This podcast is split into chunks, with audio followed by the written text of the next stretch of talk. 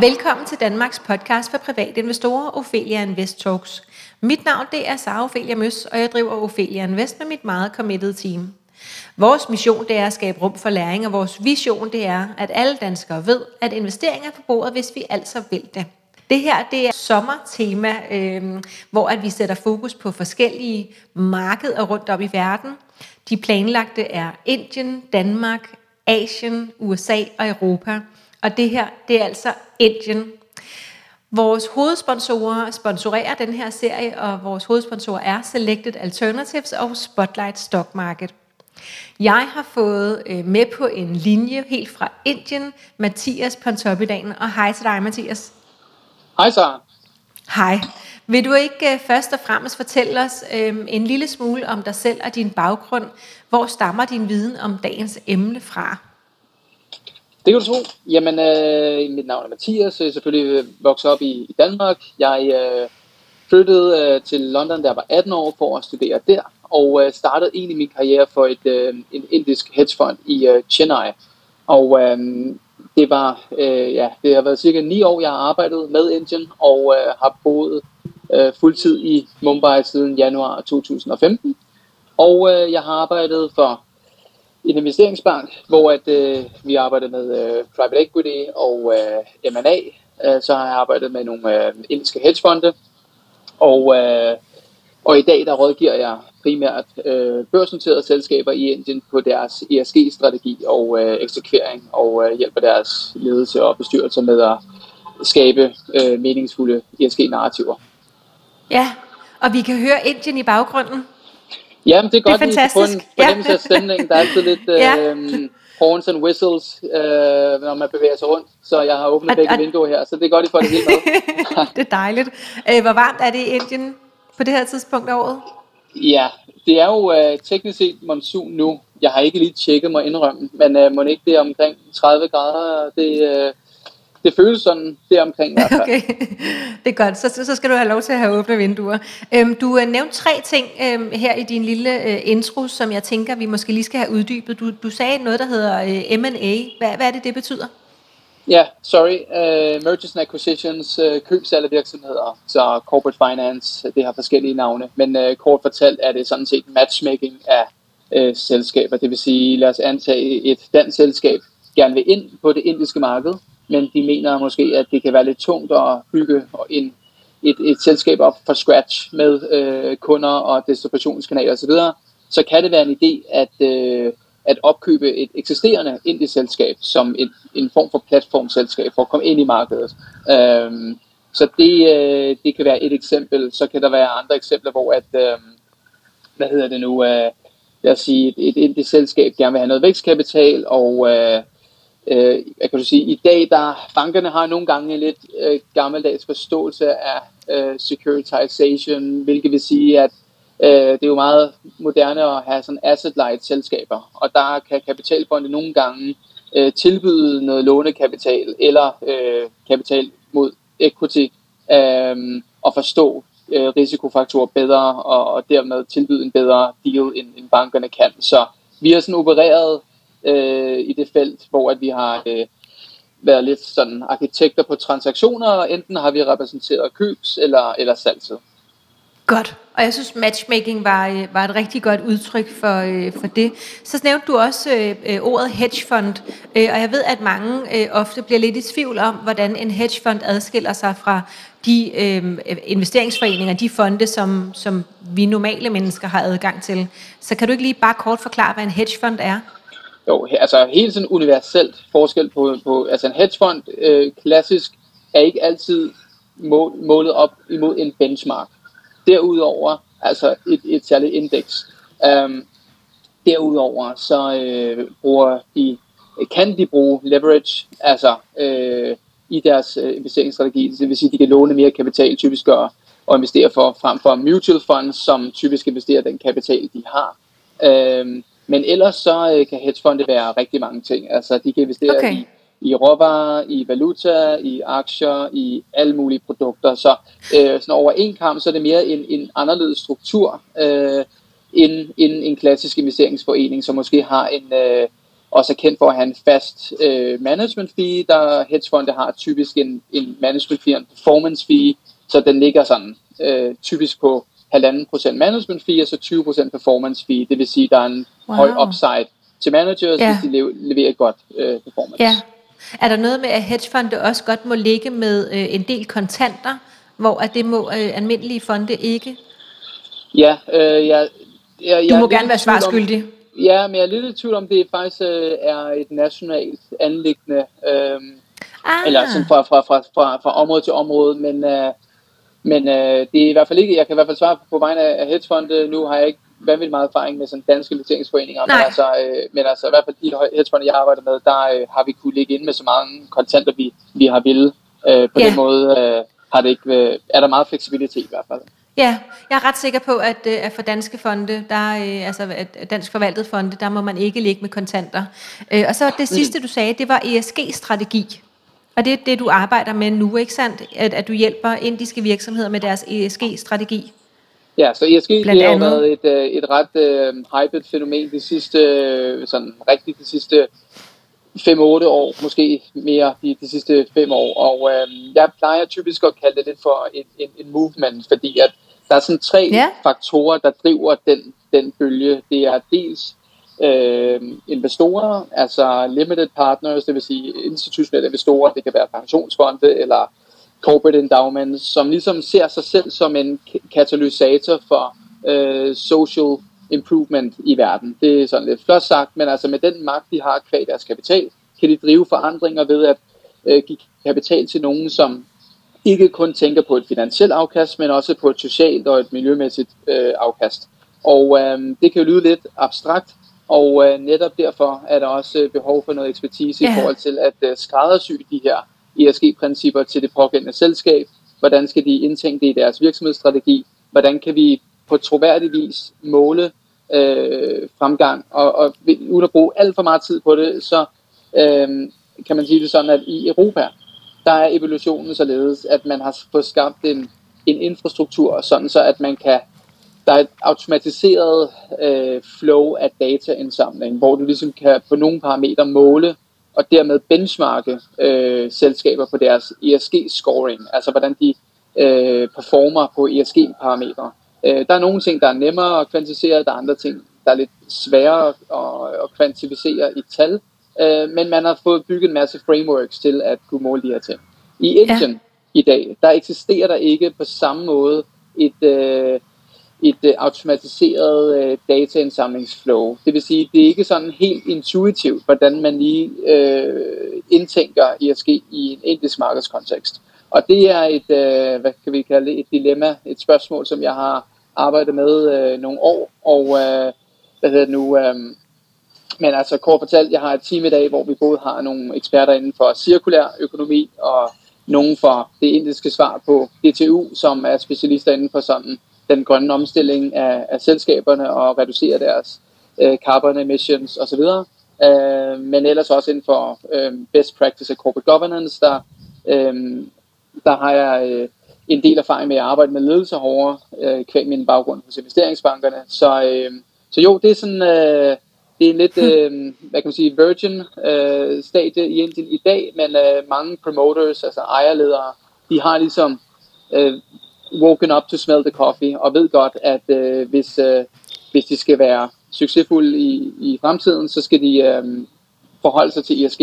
Øh, ikke kun på grund af investorer, men også på grund af de, hvad kan du sige, de lovgivning, lovgivningsmæssige øh, udviklinger, der, der sker.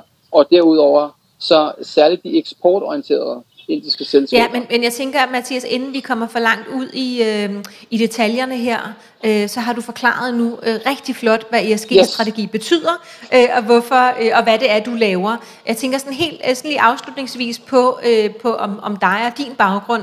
Øh, hvis der nu sidder nogen derude og lytter med og tænker, det der lyder som verdens fedeste job, det vil jeg også gerne have, så kan jeg godt lide lige, at, at, øh, at vi får at vide, hvad er det, du har læst, inden du nu øh, tog en, en, en videre uddannelse i arbejdsmarkedet. Hvor startede du så henne? Hvad var det, du, du læste først i Danmark, og så tog du til, til England og læste videre? Ja, jeg øh, studerede øh, jamen, jeg gik i folkeskole som så mange andre, og så læste ja. jeg på uh, Niels Brock uh, IBB-linjen, som står for International Business Baccalaureate. Så det er en treårig handelsskoles hvor at uh, fagene var på engelsk. Og uh, der var det et springbræt ligesom at læse videre i udlandet, fordi vi også læste et semester i Australien og så videre, og uh, alle fagene var som sagt på engelsk. Um, og derefter så læste jeg uh, global marketing uh, i, uh, i England, og uh, det var i London, og der er jo et, uh, et uh, økosystem inden for finans, så jeg var ret interesseret i økonomi og, og investeringer, så jeg begyndte at kombinere min interesse for både investeringer, Indien og et eller andet sted også marketing, fordi jeg typisk ja. haft kundesiden øh, som fokus. Ja, fedt. Og, og når man så hører dig fortælle det nu, og, øh, og, og ved, hvad det så er, du sidder med nu, øh, så giver det jo rigtig god mening, at øh, det virker næsten som om, du sådan har du ved, øh, primet dig selv til præcis det job, du har. Øh, og, øh, og, og jeg tænker, du har jo været en af dem, som meget tidligt i livet har vidst, hvad det var, der interesserede dig. Så tillykke med det. Vi er mange, der, øh, der kom meget senere øh, ud øh, med den viden. Øh, jeg, jeg selv var midt i 30'erne, øh, tror jeg, før at, at jeg sådan rigtig, eller start 30'erne, før jeg sådan rigtig vidste, øh, hvad vej jeg skulle. Men lad, lad os kaste os over, øh, over Indien nu. Øh, og jeg har jo lavet den her todeling, hvor at vi i første del lærer øh, Indien at kende, altså hvad er det for en størrelse, og så rykker vi så til pengene, øh, og særligt til aktiemarkedet i del 2. Øhm, så her til at starte med, så sætter vi altså fokus på, øh, hvad er Indien, øh, og hvad kan det øh, til alle os, der ikke ved så meget om Indien. Øhm, så nu kommer der lige en, en snak om det. Så lad os øh, starte sådan helt, øh, helt basic. Hvor mange mennesker bor der i Indien? Jamen, vi er oppe på en 1,2. Øh, Jeg hører for tiden, øh, nu er det 1,3. Og det er jo et stort spænd, om det er 1,2 eller 1,3 milliarder mennesker. Og det er milliarder? Det er plus, ja, okay. Det er ja. plus minus Frankrig. Øh, hvis ikke mere. Okay. Og øh, hvad hedder det nu? Øh, men, men lad os bare sige, at det er et rigtig stort tal, og derfor så plejer ja. jeg typisk at sammenligne det mere med et kontinent, fordi at, ja. at øh, det er så stort. Ja, og det giver rigtig god mening, også fordi at, øh, jeg forestiller mig, at, øh, at der netop også er meget bred øh, variation, øh, både blandt virksomheder og befolkningen, som er det, vi skal snakke om nu. Øh, hvordan har samfundskulturen udviklet sig i Indien over de sidste øh, årtier? Jamen, den, øh, den har udviklet sig rigtig meget i forhold til øh, den økonomiske udvikling, sjovt nok.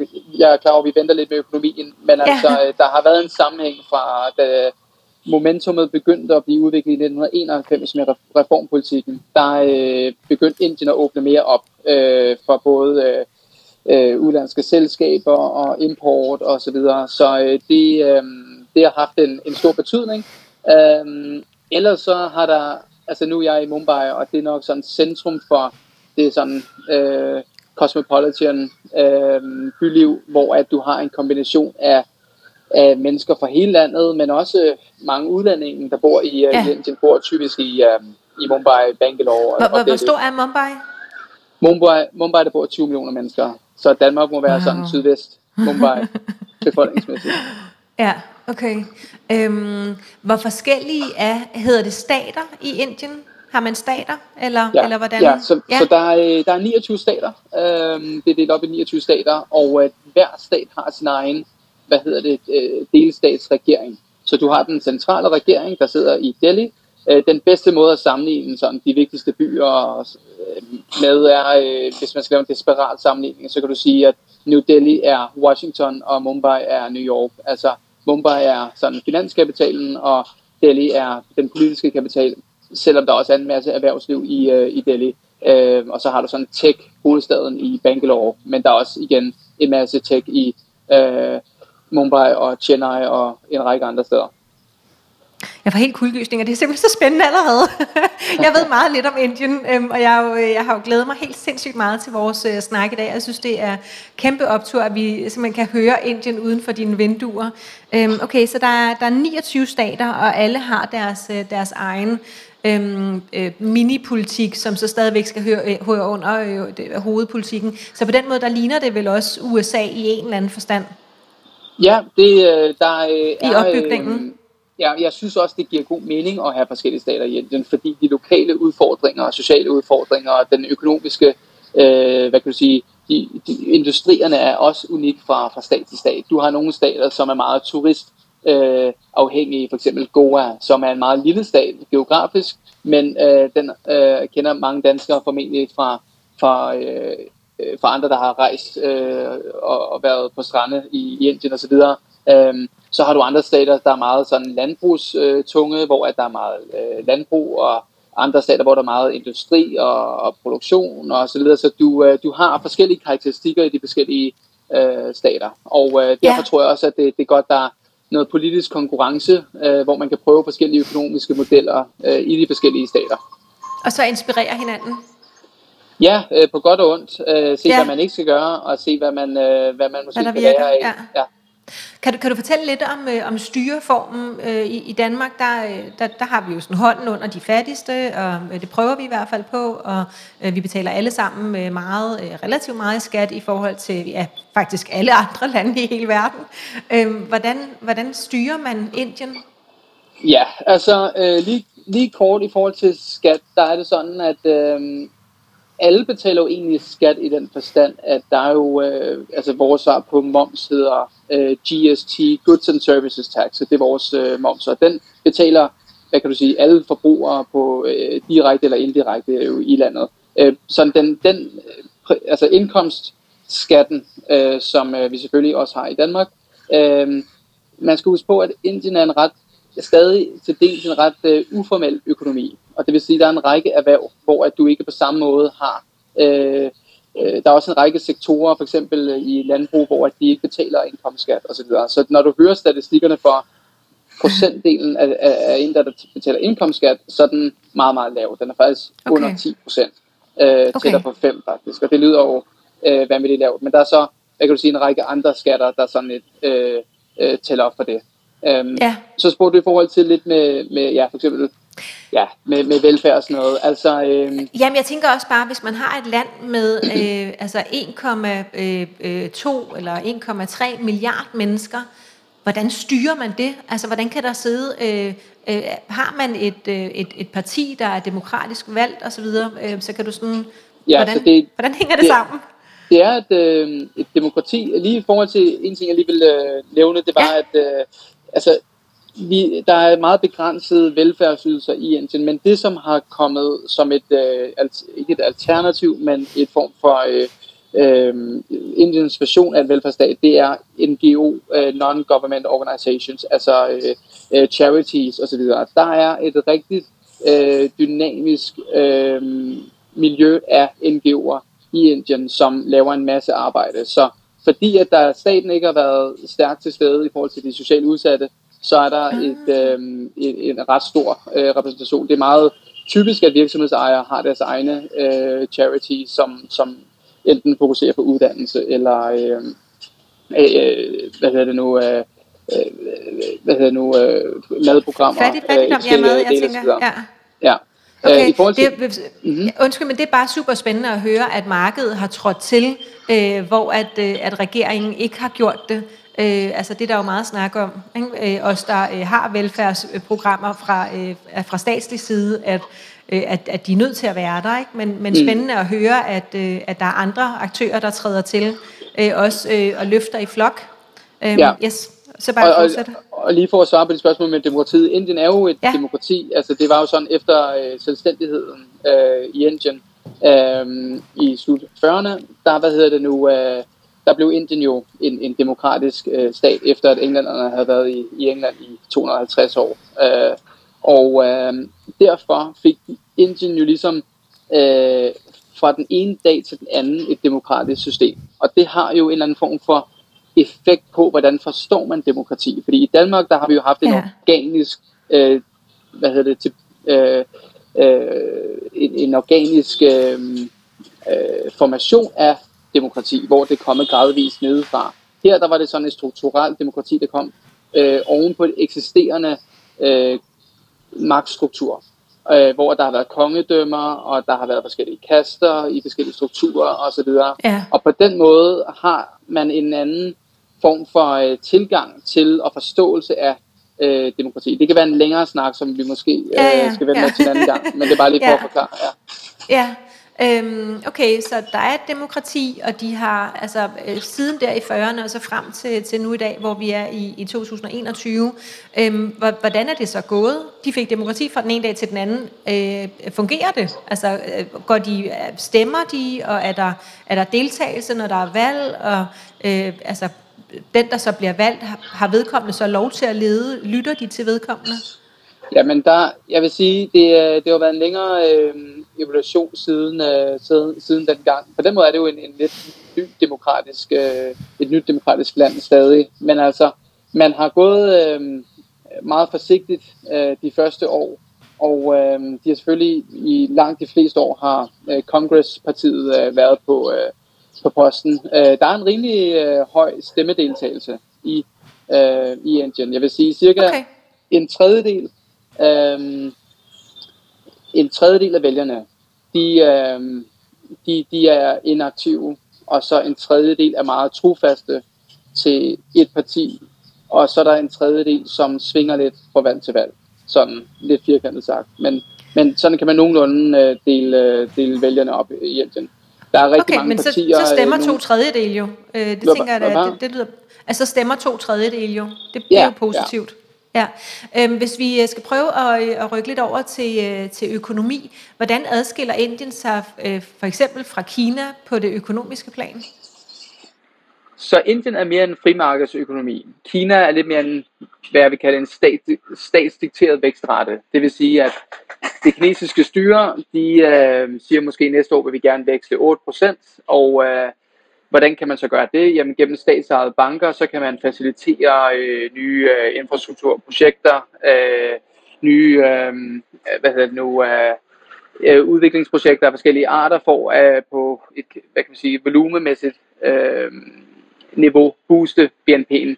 Øh, de værktøjer har du ikke helt på samme måde i, øh, i Indien, øh, hvilket betyder, at i Kina kan du gøre tingene lidt hurtigere, lidt mere effektivt, Øhm, men der er forskel også på kvantitet af BNP og, og kvalitet af BNP. Og spørgsmålet er måske nogle gange, hvor, hvor holdbart er det, øhm, øh, og kan det ledsage nogle, nogle bobler i økonomien også, hvis du for eksempel bygger byer øh, på meget kort sigt. Øh, der er nogle forskellige øh, eksempler på nogle såkaldte ghost cities i Kina, hvor du har bygget kæmpe byer med universiteter og sportsfaciliteter, der bor ja. meget få mennesker. Ja, hvor det ikke er kommet den, organisk. Den type, Ja, altså Indien har klart sine udfordringer, øh, uden tvivl, men, øh, men det er en af de store forskelle.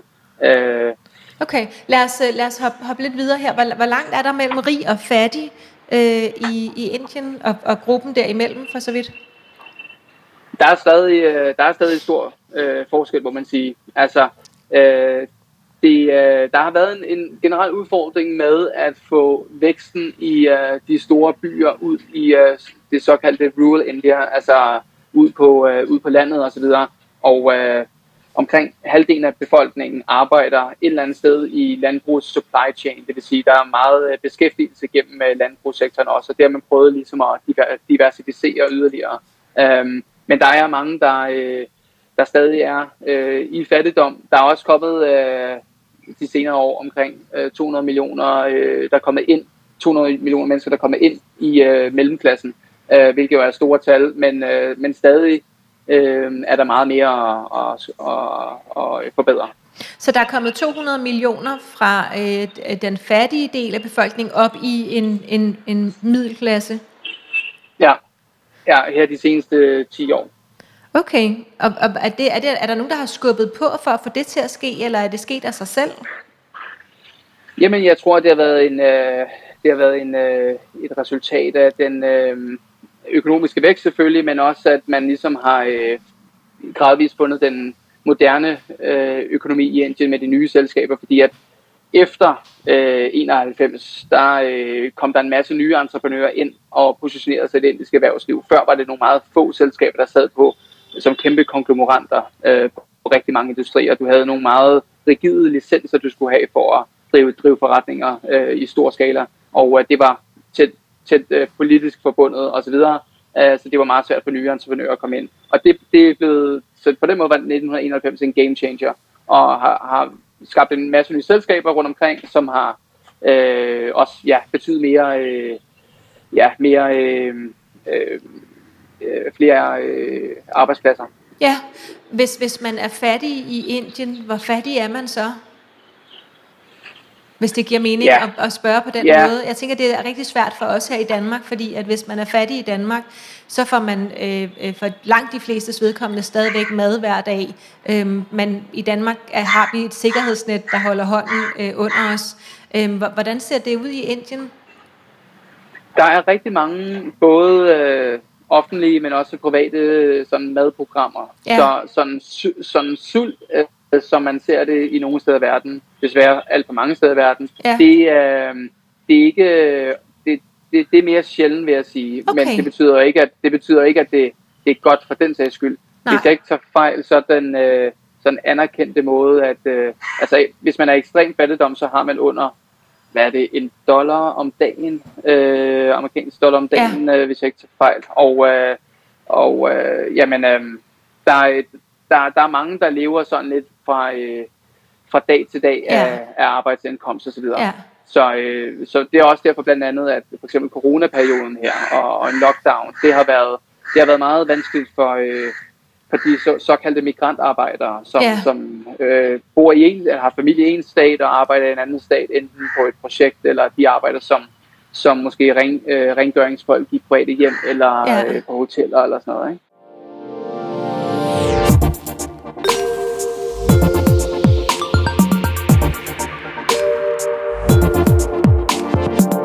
Ophelia Invest Talks er sponsoreret af investeringsfællesskabet Selected Alternatives. Deres mission er at gøre det lettere at være investor i et komplekst investeringsmarked. Med en investering hos Selected Alternatives får du adgang til stabile investeringer inden for ejendommen, bæredygtig energi og grøn omstilling. Investeringerne er fordelt på projekter i hele verden med fokus på stabilitet og klima. Ikke hver for sig, men samlet i én aktie. Investeringerne starter fra 750.000 kroner. Øhm, og jeg siger lige til, øh, til, hvis vi har fået øh, nogen, der ikke øh, lige hørt øh, ordentligt efter i starten, så har vi øh, dig, Mathias, med på en linje direkte fra øh, Mumbai i Indien, øh, hvor at der er 30 grader og åbne vinduer, sådan så vi har et, øh, et vindue ud til Indien med i podcasten i dag, og der er altså også fugle, øh, kan vi høre. Øh, så jeg vil bare lige forklare, hvorfor at der kommer nogle sjove lyde også. Øh, Tak for, øh, for uddybningen mellem øh, rig og fattig. Øhm, inden vi hopper over til, øh, til øh, det indiske erhvervsliv, øhm, hvordan ser det ud med korruptionen øh, i Indien? Hvordan vil du beskrive den? Jamen det er sådan en af de øh, spørgsmål, jeg modtager ret ofte, fordi der er jo mange, øh, for, for mange europæere er Indien sådan et stort sort hul. Altså de, de kender ikke meget til Indien. Nogle har måske været på noget backpacking, og nogle har også måske været på nogle forretningsture herude, men det er jo et, et dynamisk, eller et, hvad hedder det, komplekst øh, sted. Og øh, der er ikke nogen tvivl om, at øh, der er jo sådan to former for korruption. Der er sådan, hvad kan man sige, det man kan kalde for facilito- fa- faciliteringskorruption, øh, som er, at du får nogle processer til at gå lidt hurtigere, men du ændrer ikke, påvirker, eller du påvirker ikke øh, konklusionen Okay. på, øh, på det. Og yes. så er der den anden type, hvad kan vi kalde det, nok mere seriøse form for korruption, hvor du rent faktisk påvirker øh, konklusionen Udfaldet, på ja. øh, ja, udfaldet. Øhm, og øh, jeg vil sige, i forhold til erhvervslivet, der øh, kommer det rigtig meget an på den sektor, man snakker om. Så der Okay. er nogle sektorer, som er mere kendt for, at der er nogle politiske links i forhold til nogle tilladelser, du skal have, hvor at øh, der er bare flere penge under bordet, øh, historisk set. Og det kan fx være øh, real estate, altså ejendomsmarkedet, øh, fordi at du øh, ofte skal købe øh, et landområde, og der er stadig, de har, øh, de mangler stadig Indien at, at lave en ny øh, landreform. Og måske en af grundene til, at man ikke har fået den øh, ud over rampen, er, at der er en del politikere, der nyder ret godt af den, øh, de sådan ineffektiviteter, der eksisterer øh, Ja, okay. i, i det marked. Men Øh, det- Så infrastruktur er, er et andet område, hvor at, øh, der, også, øh, der har været en del øh, korruption. Øhm, men, men korruption generelt i Indien handler mest om, at processerne går hurtigere, ikke at man ændrer udfaldet af processen, også inden for, øh, for ejendom og, øhm, og infrastruktur. Er det rigtigt forstået? Altså, jeg vil sige det sådan, at hvis, lad os sige, hvis du er et tech-selskab, og øh, du, du laver B2B-forretning, altså business to business osv., ja. jamen så, så, så synes jeg ikke, at man oplever korruption overhovedet. Nej. Altså så, så er det rent business og så videre. Der er jo rigtig mange selskaber i Indien, der øh, har øh, for eksempel de her kæmpe IT-selskaber i Indien, som har 90% af deres kunder, som er udlandske selskaber, amerikanske, europæiske osv. Og øh, jamen der er det bare slet ikke en del af deres DNA, at, øh, eller af deres, forret, deres forretningsmodel og sådan indtænke øh, korruption osv. Som jeg nævnte, så er der nogle sektorer, hvor at der er nogle links, hvor at, øh, at det kan være svært at komme frem uden at, øh, at øh, betale øh, under bordet. Um, så, øh, men, okay. men der, der, der er selvfølgelig en masse sager også, øh, hvor at, øh, at udfaldet er blevet øh, favorabelt. Og der vil jeg så lige sige, når man som lytter øh, hører det her, så tænker man måske instinktivt, at nej, men det må være indiske selskaber, som har en eller anden form for anden mentalitet. Men altså min øh, oplevelse er, at, øh, at det ikke nødvendigvis er kun indiske selskaber. Altså øh, Danmark, øh, det er nemt at holde skåltaler øh, for hmm. danske selskaber øh, på hovedkontor i, uh, i Danmark, men øh, øh, min oplevelse er nogle gange, at, at nogle bestyrelser i, i Danmark måske har øh, sådan lidt belejligt øh, set hovedet den anden vej. Øh, okay. Så jeg synes, øh, man skal passe på med at komme for højt op på den moralske hest øh, ja. øh, i Danmark nogle gange, fordi at, ja. Øh, ja. Al, altid. Vi, vi, vi kan være lige gode om det. Øhm, det, det hører jeg. Øhm, hvordan, har, øh, hvordan har Indien klaret sig gennem øh, de kriser, der har været? Øh, .com-krisen eller finanskrisen, og nu øh, covid-19-pandemien, som øh, jo stadigvæk haver. Så, så lad os måske fokusere på de to andre, .com-krisen og finanskrisen. Hvordan klarer Indien sig generelt gennem øh, øh, finansielle kriser, der, der fylder i resten af verden? Så Indien har mere tidligere end i dag været et ret illikvidt kapitalmarked. Øhm, der, øh, der har været øh, det betyder, at det er svært, svært om, omsætteligt, altså at øh, aktier for eksempel ja, er svært, altså, svært det har at købe være mere vanskeligt at komme ind og ud af ja. mere likvide positioner. Det, men det har ændret sig en del de sidste 10 år. Det er blevet mere likvidt og, og et større aktiemarked, både fordi økonomien er vækset, men også der kommer flere udlandske investorer ind i aktiemarkedet osv. Ja. Øhm, der har klart været en koalition mellem makroudsving i øh, aktiemarkedet og det indiske marked uden tvivl. For eksempel i, øh, i 2008 under finanskrisen også, men også i dot-com-boblen. Øh, der, øh, der, der, der er meget øh, store øh, sammenligninger der.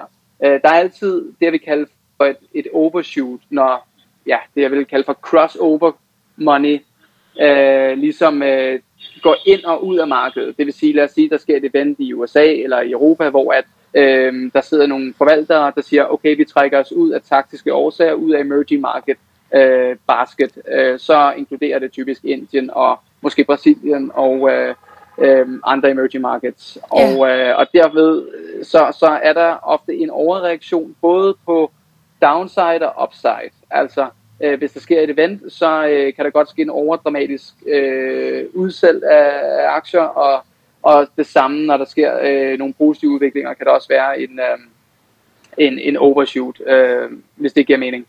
Det giver sindssygt god mening. Jeg kan godt lide uh, dramatisk uh, overkøb og oversalg ved, globale begivenheder. Um, sådan lige afslutningsvis på del 1 her, så skal vi nemlig videre til aktiemarkedet. I hvor høj grad er der økonomisk stabilitet i Indien? Det er jo det, man har Jamen, lyst til, at der skal være, når man skal investere i noget. Ja, altså der øh, jeg mener, at der er ret høj økonomisk stabilitet. Politisk er det jo øh, et ret øh, stabilt øh, land. De forholder sig meget neutrale i forhold til geopolitiske affærer. Du hører nogle gange lidt om Pakistan og Kina, men det forbliver ofte ved grænsen osv. Økonomisk, der er cirka 70 procent af efterspørgselen er øh, domestic, altså indrigs efterspørgsel. Øhm, så det vil sige, at du har en ret robust indrigsøkonomi, øh, hvor, altså modsætning til Kina måske, hvor det måske nærmest er omvendt hvor at øh, langt det meste af, af, af væksten øh, kommer fra, fra eksportorienteret erhverv, og derfor er de mere, øh, hvad kan du sige, øh, skrøbelige i forhold til, øh, til øh, globale handelsmønstre. Øh, Men øh, Indien øh, vækster deres øh, eksport, øh, så det bliver en mere diversificeret økonomi i de her år. Men jeg vil mene, det er en ret øh, stabil øh, økonomi. Øh, hvis man forstår øh, økonomien, og hvis du forstår dynamikkerne i økonomien, så, øh, så øh, synes jeg, det, det er et yderst stabilt marked. Vi øh, går nu til øh, del 2 her og skal kigge lidt på, øh, på aktiemarkedet i Indien.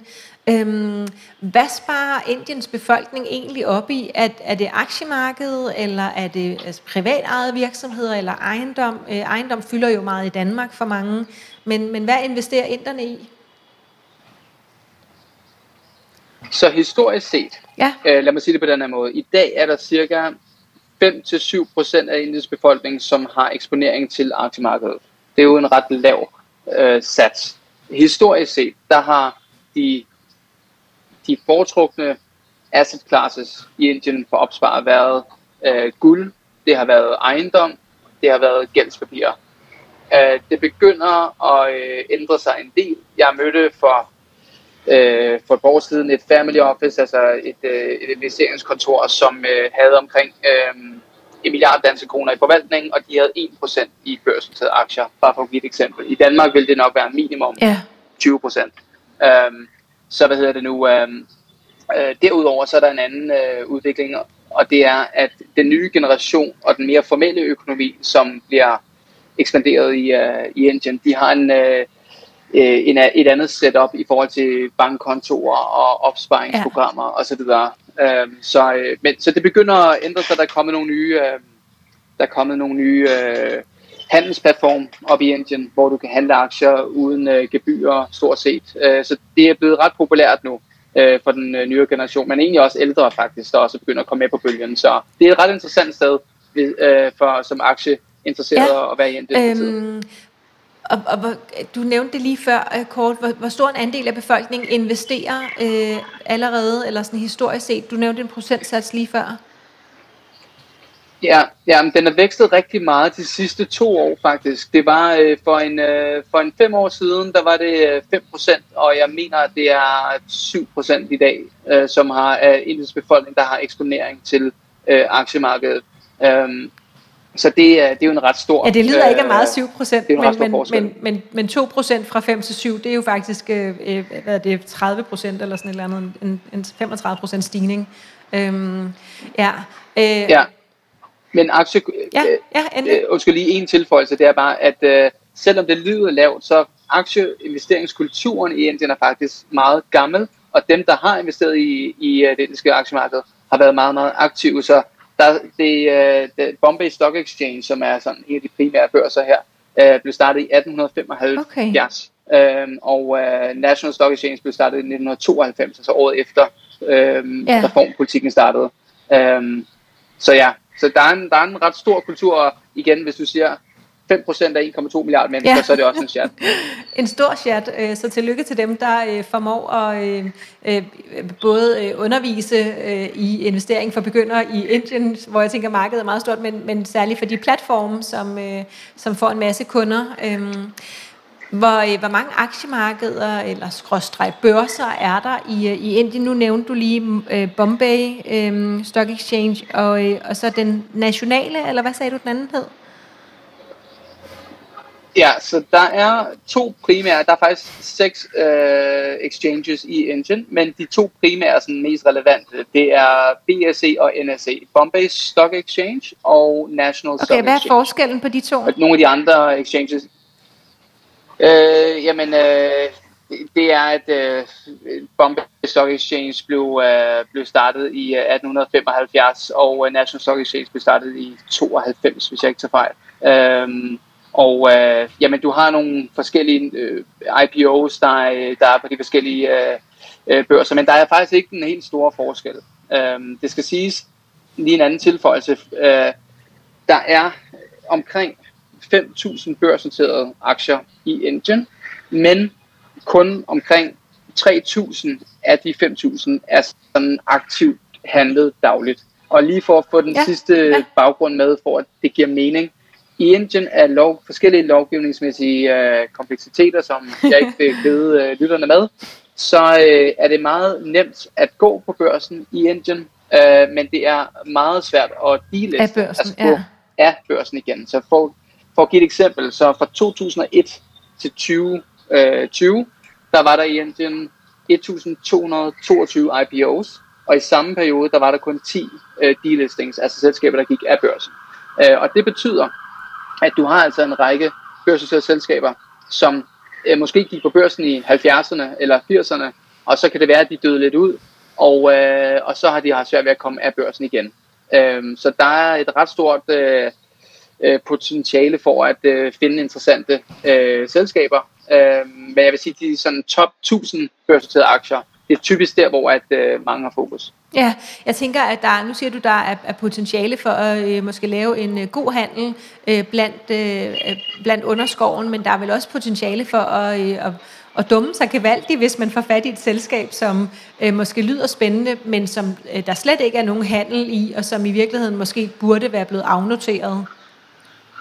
Helt klart, det er også derfor, jeg vil anbefale, hvis man sidder som dansker og gerne vil have, altså der er et enormt sådan alfa-potentiale for at investere i Indien, hvis man ved, hvad man laver. Og Æh, hvis hvad du skal sidde det? og, og alfa-potentiale? Undskyld, øh, ja, eller afkast, øh, ud, øh, outperformance-potentiale. Altså, okay. øh, hvis, du, øh, hvis du går mere koncentreret til værks i forhold til din eksponering, øh, så, øh, og du ved, hvad du laver, og du øh, kender øh, til de her ejerled, og hvilke planer de har for selskaberne osv., ja øh, så er der ikke kæmpe, kæmpe potentiale. Jeg ja. kan komme med et eksempel. Øh, Jamen det kan være, at vi skal gemme hvis, det lidt, fordi at, øh, ja, at det der med, yes. hvor vi lige bliver meget specifikke, det, det gemmer vi lige til sidst. Øhm, jeg skal lige have lidt mere, øh, lidt, lidt mere af toppen på plads her først. Øh, så vi, vi lærte nu, at der er seks øh, børsmarkeder, men der er altså to, der er seks børser, men der er to af dem, der ligesom er de mest relevante, hvor jeg så også forestiller mig, at den her top 1000, at de vil være noteret på en af de to hovedbørser. Ja, lige ja, præcis. Ja. Øhm, hvad karakteriserer aktiemarkedet i Indien? Er det Øh, i, i Danmark, der snakker vi, øh, eller jeg prøver i hvert fald at snakke meget om, om forskellen på defensive og cykliske øh, aktier eller sektorer, som er de defensive, det er det, vi altid har brug for, de cykliske, det er det, vi som kan spare på, hvis, hvis vi har brug for at spare. Det er det, der kan køre op og ned med, med konjunkturerne i økonomien. Og i USA har man, øh, synes jeg, eller når vi kigger på amerikanske aktier, så er det meget vækst og value, hvor vi har tech-sektoren, som er sådan en vækstsektor, og så har vi value-aktierne, som er dem, der er lidt undervurderet, der hvor man kan gøre de gode køb, som du også snakker om. Men hvad karakteriserer aktiemarkedet i Indien? Er det vækst, value, defensiv, cykliske eller noget tredje? Jeg vil mene, at hvis du... Jeg synes, man har lidt en repræsentation af det hele faktisk. Men for at være lidt mere, gå lidt mere struktureret til værks, så når du kigger på large cap, de sådan top 30 til 50 aktier, øhm, så har du mange defensive øh, industrier, for eksempel også øh, altså nogle af de sektorer, der fylder mest i de, i de store øh, indekser, det er banker, det er pharmaceuticals, life science, øh, IT, energiselskaber, så har du nogle automobilproducenter, både øh, udlandske og indiske, og så har du øh, pharmaceuticals, øh, undskyld, dem, dem nævnte jeg, jeg ja. mente FMCG, som står for Fast Moving Consumer Goods, så det er for eksempel Unilever og Nestle og, og sådan nogle, som har en masse forbrugerbrands. Og øh, det er jo et kæmpe forbrugermarked med så mange ja. øh, Ja, det må beboere. man sige. Ja. Og, og, så, og så teleselskaber også. Øh, I forhold til vækstfokuset øh, og vækstaktier, så er det lidt mere small mid-cap, hvor at øh, man finder nogle, nogle gode øh, muligheder der. Okay, godt. Det var og, meget, og jeg kan ja. godt græde ja. på men jeg ja. prøver at forholde mig, øh, så jeg ikke alt for... Øh, Ja, ikke alt for nørdet. det, det, var, det var et rigtig godt øh, lige sådan overordnet blik på det. Hvem fylder mest på, øh, på Indiens aktiemarked? Er det de øh, indiske selskaber, eller er det udenlandske selskaber? Du sagde, at der var øh, 5.000 øh, børsnoterede øh, aktier i Indien. Det er helt klart primært indiske øh, selskaber. Der er undtagelsesvis også nogle udlandske selskaber, for eksempel Bosch, det tyske Bosch, de har et selskab, der hedder Bosch øh, India, som, hvor at øh, hovedselskabet i Tyskland ejer, jeg mener det er 75 procent, øh, og så er 25 procent øh, publicly traded. Ikke? Så, øh, men, men primært er det indiske aktier.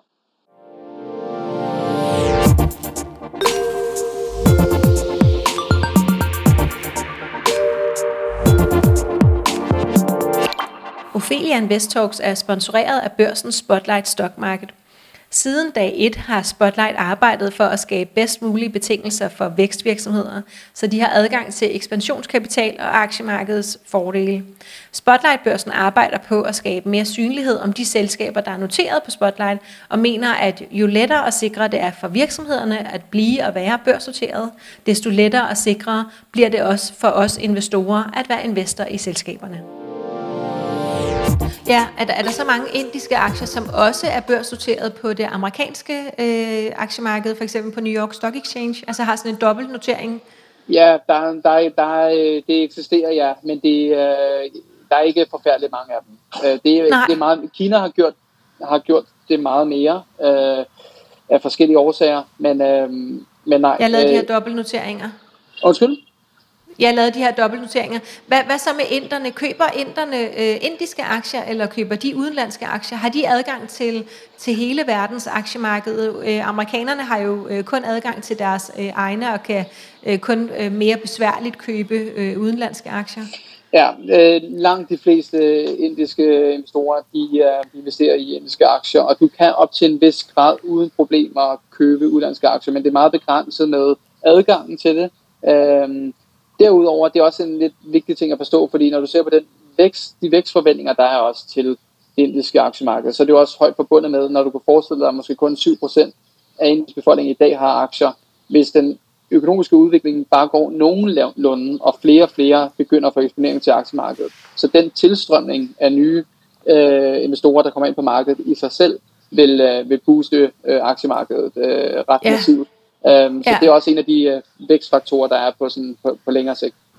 Ja, hvor, hvor stor en spredning uh, er der så på de aktier, som der investeres i, um, både fra, uh, fra de indiske investorer, men også fra, uh, fra alle os uh, globale aktører, som også køber ind på det indiske aktiemarked? Uh, du, er, det, altså, er det de samme 50 indiske aktier, som vi alle sammen køber, eller? Ja, der er en rimelig høj når du kigger på sådan, det, der hedder FII, øh, Foreign Institutional Investors, uh, så uh, er der en meget stor koncentration i ja, top 50 aktierne. Og derfor så vil du også finde på værdisætningen et ret stort uh, gap mellem de top 50 aktiers værdisætning og dem under. Og det er også derfor, der er stor potentiale for at finde de her um, unikke aktier uh, under de 50. Fordi at der er ja, mange, hvis der man vel og mærke ved, hvad man laver. Hvad siger du? Hvis man vel og mærke ved, hvad man laver, ja. Ja, lige præcis. Ikke? For der er mange, ja. der netop sidder, hvad ved jeg, på, øh, på øh, om det er i Jylland eller på Sjælland, og øh, skal sidde som porteføljemanager og øh, forholde sig til Indien, og så, som man siger, no one got fired from hiring IBM. På samme måde, så øh, tænker de, vi gør det, som de andre gør, så, øh, så er vi på den sikre side. Øh, så du finder ofte de danske muligheder for at investere i Indien, det er sådan rimelig plain vanilla øh, okay. eksponering, hvor du har en ja. porteføljekomposition på måske 30 aktier.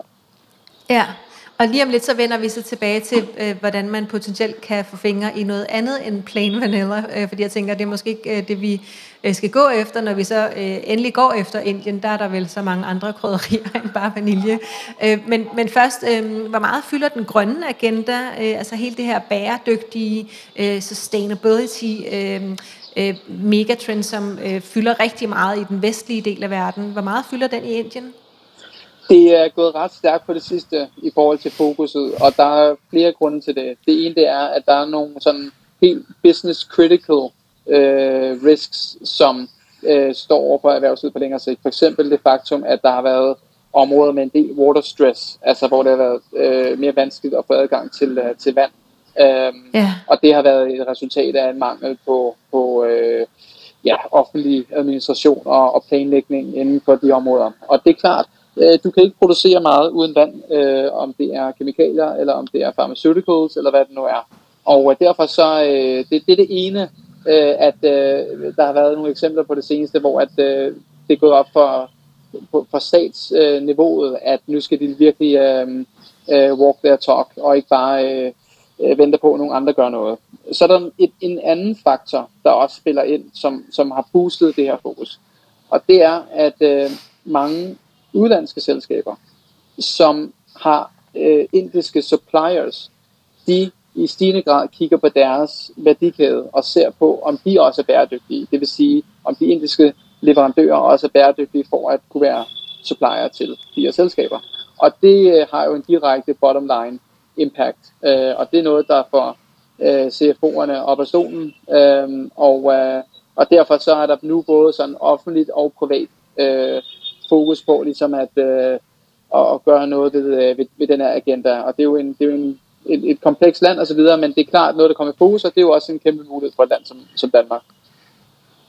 Øh, øh vildt spændende, øh, det du fortæller her, fordi at øh, at, at Indien jo, øh, som du øh, fortæller med water stress, jo virkelig faktisk bliver ramt af alt det, som vi bare snakker om i Danmark, fordi at vi ikke nødvendigvis bliver særlig ramt. Så kan det godt være, at somrene er varmere, eller at vinterne er varmere, og der er noget is, der smelter et sted, men, men vi er meget, meget lidt berørt i hverdagen af alt det, som, som vi går og, og snakker om med, med grøn omstilling. Hvor mm. at, øh, at det, jeg hører, du siger, det er, at øh, Indien er meget øh, konkret ramt af det i, i hverdagen, øh, hvis, hvis man øh, pludselig simpelthen ikke har adgang øh, til, til vand, øh, hverken det ene eller det andet sted. Øhm, og, øh, og så også, øh, og det er jo så den ene del, og så den anden del, fordi det er jo faktisk det, vi godt kan gøre noget ved, ikke? det er, at vi kan stemme med pengene, som vi også får at vide, at, at vi øh, kan og skal og bør, øhm, og, og lægge øh, pres på de store internationale selskaber, som kan øh, øh, lægge pres på Indien, øh, og jeg elsker, at du så siger, at det får CFO'erne op af stolen, når det rammer bundlinjen. Øhm, ja, så øh, rigtig, rigtig godt blik ind i den bæredygtige agenda i Indien. Øh, tusind tak for det. Hvilke fordele og ulemper er der ved at investere i Indien? Jamen, så det har jo traditionelt været lidt volatilt marked. Altså øh, i den forstand, som jeg nævnte tidligere, så har det været mere tidligere end i dag, men et mere illikvidt marked. Øh, jeg plejer at sige, hvis du skal investere, så øh, sørg for, at øh, altså jeg vil personligt anbefale, at man går lidt mere koncentreret til værks, men man skal investere gennem de rigtige managers, som virkelig er her on the ground. Øh, hvis man øh, vælger en manager, der sidder i København, så er det helt deres beslutning, øh, men altså øh, det er bare svært at forstå alle de dynamikker, hvis, hvis man ikke er her on the ground. Øh, ja. Så hvad hedder det nu? Øh, hvad hedder det nu? Øh, hvad med ja. tidshorisonten? Jeg, jeg, jeg vil sige, øh, man skal investere og øh, lægge et bed, og så skal du lukke øjnene i 10 år, og så skal du kigge på din konto ja. efter 10 år. ja, okay. Godt, fordi, at det, fordi, det er, ja. fordi at det er, øh, det er mere volatilt, og øh, det er ikke alle, der har nerverne til, øh, for eksempel hvis der kommer nogle makroudsving, som måske ikke nødvendigvis har noget at gøre med, med, øh, med selskabernes øh, kerneforretning, men, øh, men det har jo en mental påvirkning. Så jeg vil sige, det, det bør være en øh, repræsentation af ens portefølje, men øh, det er afgørende, hvilken manager du vælger, og at de har, har styr på, hvad de laver, og så skal man være tålmodig. Og, og, og nu du selv siger, øh, øh, bringer det her med, med porteføljeopbygning ind i billedet her. Øh, hvor stor en, en andel af ens, øh, lad os bare sige 100% frie investerede midler, hvor stor en andel synes du skal gå til måske øh, sådan generelt emerging markets, og så mere specifikt Indien? Og, og jeg er med på, at det er, er, er afhængigt af alt muligt andet, der vedrører vores egen øh, investorprofil. Men, men hvis du bare skulle komme med, med dit øh, subjektive bud? Jamen jeg er selvfølgelig biased Øh, det må jeg jo nok øh, disclose. Og det, og det ved vi. ja, ja, præcis.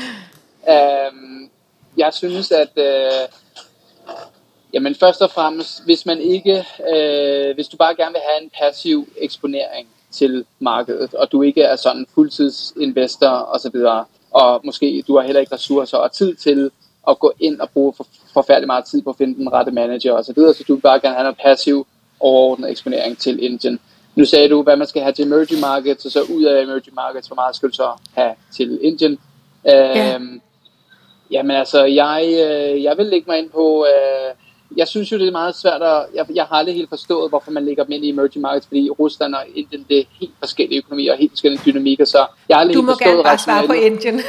så hvis jeg jamen jeg vil sige, øh, jeg vil lægge en, en, en, en øh, 20 til 25, men det er der få, der har nerver til måske, øh, i forhold til, at de måske ikke føler sig komfortable med det. Men altså, jeg, øh, jeg synes rationelt, at øh, det er der øh, meget af den fremtidige vækst kommer til at ligge. Øh, så hvis du kigger på, hvis du alligevel også har noget i aktier, og du har noget i andre asset classes, øh, så ude af aktiemarkedet, der vil jeg faktisk være selektiv med mine emerging markets, frem for at sige, at jeg tager nødvendigvis fire emerging markets, så vil jeg tage ah, yeah. øh, en eller to. Så vil du tage Indien? det vil jeg klart. Ja, og jeg glæder mig til, at vi skal snakke med en, en Asian-ekspert senere på måneden, og så høre, øh, hvad de foreslår. Øh, om, øh, altså, og jeg tænker, at det kommer til at handle meget om Kina nemlig. Øhm, men, øh, men, men tilbage til, til dig og Indien.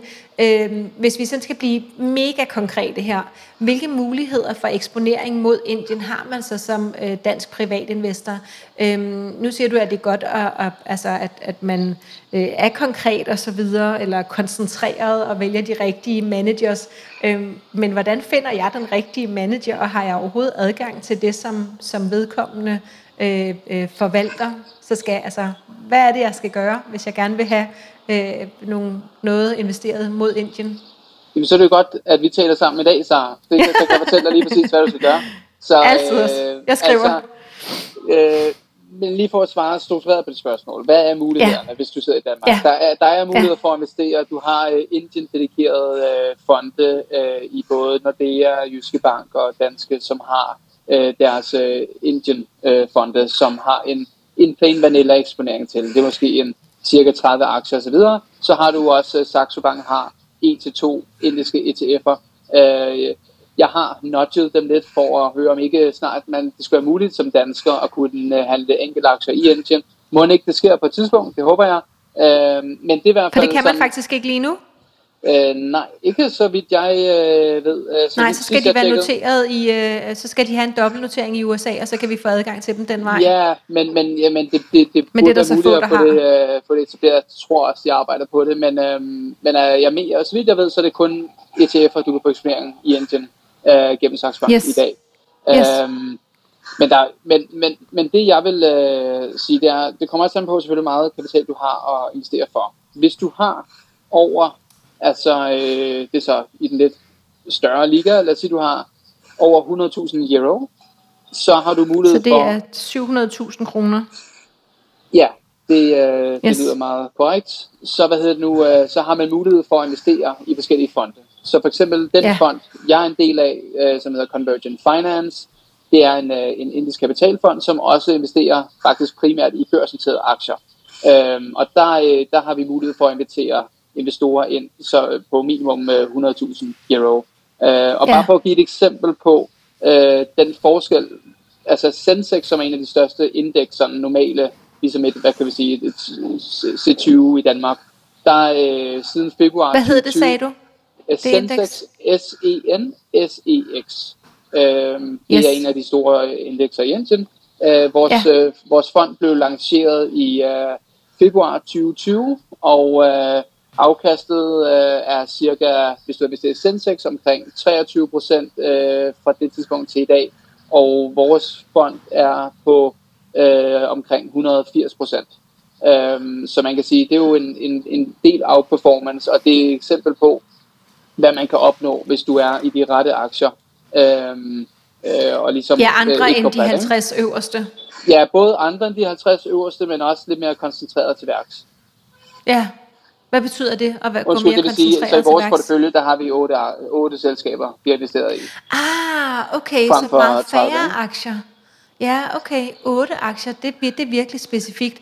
Øhm, Okay, og, og vi har så ikke engang adgang til de otte aktier, når vi sidder her i Danmark, fordi vi ikke kan handle Nej, præcis, men det, det kan, vil man så kun, hvis man investerer i en fond som vores. Øh, ja, præcis. Så, så det, det er bare for at sige, det er nogle af de muligheder, det er klart, det, det er lidt større beløb, øh, men ja, der er måske også vi har ikke alle sammen øh, øh, 700.000 kroner, hvis de kun skal øh, udgøre øh, de her, nu sagde du så 20-25 procent eksponering mod Indien, det vil for mange nok være øh, øh, lidt for meget i forhold til deres øh, risikoprofil, og så sidder vi jo i Danmark og er frygtelig home biased, som det hedder, øh, at, at vi jo har lyst til at købe danske aktier mest, øh, mm. og så måske lidt, lidt amerikanske, og så nogle globale fonde, øh, men hvis man så bare skal have 10 procent mod Indien, eller 5 procent procent mod Indien, øhm, så, så ville 700.000 jo, så, så ville det kræve, at man havde 7 millioner, øhm, som man kunne investere frit. Øh, er der virkelig ikke nogen andre muligheder end, end nogle, øh, nogle plain vanilla fonde fra øh, de danske banker, og ellers så en, en ETF eller to hos Saxo? Er, er det simpelthen mulighederne, vi har lige nu? Det er meget begrænset. Jeg skal ikke påstå, at øh, jeg har al viden øh, nødvendigvis, men jeg har Nej. selvfølgelig kvæm min interesse udforsket mulighederne tidligere også, ja, og, ja. og det er altså min forståelse, at, øh, at det er sådan øh, er mulighederne i dag. Um, men i takt med, at øh, Indien øh, har en position, hvor man ikke kan ikke ignorere økonomien og aktiemarkedet, ja. så, så vil jeg da formode, at der bliver udviklet et økosystem, der faciliterer flere muligheder. Altid også, og, øh, og jeg tænker, at vi kan jo lige opfordre alle lytterne til uh, lige at sende en mail til Saxo, uh, hvis de allerede måske har åbnet en lille smule for en, en dialog om det uh, over for dig, uh, eller i hvert fald, at, at de er vant til, at du har påpeget det. Uh, så kan vi alle sammen lige sende en mail til Saxo om, at, uh, at det kunne være mega fedt, hvis vi også kunne få lov til at købe indiske uh, enkeltaktier hos dem øh, så kan vi selv øh, begynde at lede efter, øh, efter guldet. Øh, jeg har lige et par, et par afsluttende spørgsmål her. Hvordan følger man mest, bedst med i nyhedsflowet, der, der kommer ud af Indien? Hvad er det for nogle nyhedskanaler? Kan vi, kan vi få noget på, på noget andet end indisk? Kan vi få noget engelsk information ud et sted? Ja, men der, der er en række muligheder. Altså igen, det, det er jo igen et komplekst øh, land, og øh, hvad hedder det nu? Øh, jeg, der er nogle nyhedskanaler, for eksempel Bloomberg Quint, som er uh, Bloomberg-kanalen, uh, som, uh, som har mange økonomiske og finansnyheder. Uh, så øh, den bedste, det, det, det jeg vil anbefale, det er, der er jo mange ja. nyheder, der kommer fra sådan et stort land som Indien, så det kan være svært som mm. dansker at lige vide, hvad er det, der er relevant, og hvad er det, der bare er støj. Og derfor, ja. det bedste man nok gode kontakter i Indien, der er i stand til at lidt kunne give dig essensen af det, af hvad det er, øh, der er afgørende osv. Øh, du kan selvfølgelig godt øh, forsøge at holde dig orienteret på øh, på, på nyhedskanaler osv. Øh, der er en masse økonomiske øh, finanshjemmesider også, som man kan holde sig opdateret på, men igen, der er ofte jo en baggrund og en historik forbundet med de nyheder også. Ja. Øhm, så det, øh, det er derfor, jeg sådan understreger det her med, at i Indien, der, der er det en stor fordel at være on the ground. Ja, at, at der, øh, altså kan man følge dig for eksempel på Twitter? Øh, øh, øh skriver du noget, øh, eller på LinkedIn eller andre steder, øh, hvor man ja, kan jeg skriver jeg, du lidt om dine egne jagttagelser? Jeg har faktisk prøvet lidt begrænset mine sådan, sociale medier, øh, så jeg er kun ja. på LinkedIn, men øh, det hænder, at jeg, jeg skriver noget, men måske ikke nok. Øh, hvad hedder det nu? øh, men altså, man er altid, hvis man, øh, man har en interesse i at, at få investeringseksponering til, øh, til Indien, så er man mere end velkommen til at tage fat øh, i mig, øh, på LinkedIn i hvert fald.